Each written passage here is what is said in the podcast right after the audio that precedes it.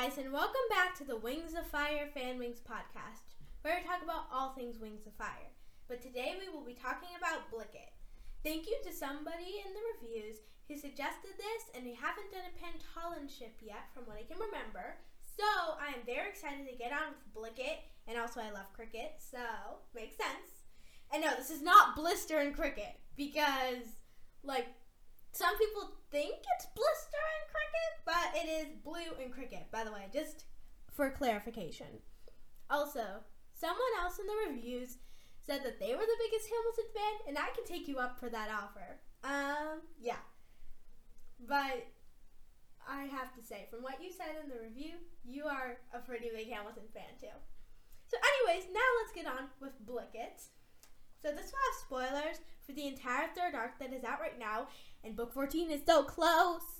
So I'll be doing a podcast on that soon once it comes out and I read it. But now let's talk about why I like Blicket. I like Blicket because let me just tell you this. It is adorable. Like Cricket just waiting outside of Blue's chrysalis to like try to see how it forms and it's just amazing. It is amazing. Also, when they like oh my gosh, it is just literally amazing.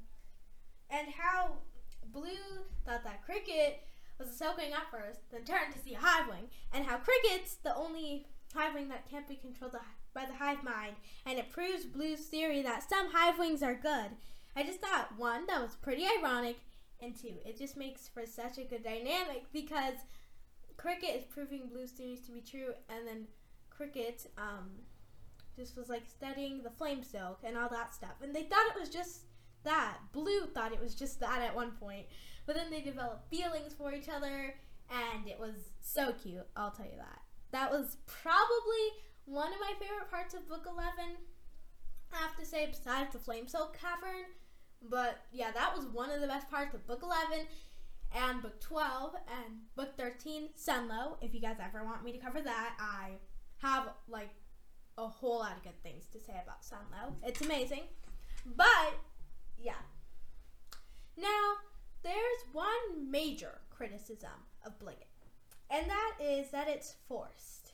So do i think blicket is forced? Eh, kind of. You see it's kind of that love at first sight sort of thing. Like they start to become friends and then they start to develop feelings for each other. And I think it comes very quickly.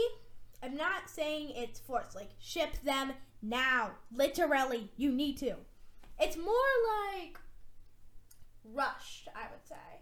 Because it's just love at first sight and something like that. But I would say that the dynamic also is, like I said previously, very good in Blicket because they respect each other. They are super nice to each other, and Blue isn't like you're a Hivewing, ugh, and then Cricket isn't like you're a Silkwing, ugh. So I think that's really cool in my opinion. And do I think it's a bit forced? Definitely. I think it's a bit forced, but not too forced that it takes away from the goodness of the ship. And they are just so lovely and amazing. So yeah. But now, one of my biggest topics I really wanted to cover in this podcast episode is Evil Blue. And hold up, major spoilers for book 13. I mean, if you hadn't read book 13 and you were still listening, right now, get off. This is major spoilers. So, when the other mind took control of Blue, I was like, oh my gosh, how will Blicket work out? Because well, they're probably going to defeat the other mind, but still, what will Cricket think of it? What will, like, I don't know, how the ship is going to continue with Evil Blue. I really want Blue to break out of it, and then Cricket and Blue to be shipped finally, because we need that. I literally need that. And with Evil Blue, I'm just like, oh no, no, we cannot have an evil flame silk on the other mind side. Because flame silk is some pretty powerful stuff. You know? There's stuff, there's the kind that you use to light, and there's kinds that you can use for fire. And now that we think about it, they are going to Pyria, and there are four tribes on Pyria. The Mudwings, which can only have fire if it's warm enough. The Nightwings, the Sandwings, and the Skywings that have fire. So would Flamesilk be much of a match for them? Maybe, but you know, Flamesilks are still really powerful, especially like Blue because he's really cool. So I would say he's a very powerful Flamesilk from what I know. Anyways, so Blicket. My general thoughts on Blicket. I think it's a very good ship. I think it's so cool how there's um, the Hivewing Silkwing ship and how it's a good Hivewing and how it's a good Silkwing and how they actually believed before they started that like the other the other tribe could be actually good. And isn't like for cricket isn't like just some random second class citizen. And for blue isn't like some evil mind controlling demons i guess is the way to describe it. But they went past their other tribe members differences and i think that was so sweet but Swordtail and Morpho and like Tao and Cinnabar when they first meet are like, ah, I'm Wing!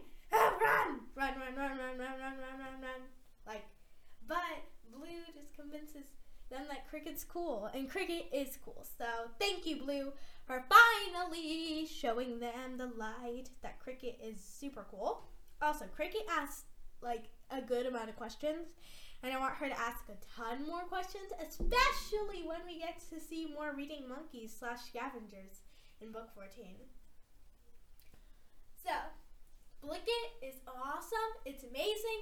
It might be a bit forced, but the thing that I think brings it together is just how sweet they are. They don't fight that much. Um, they both agree that there should be peace. And I just think that's really, really amazing.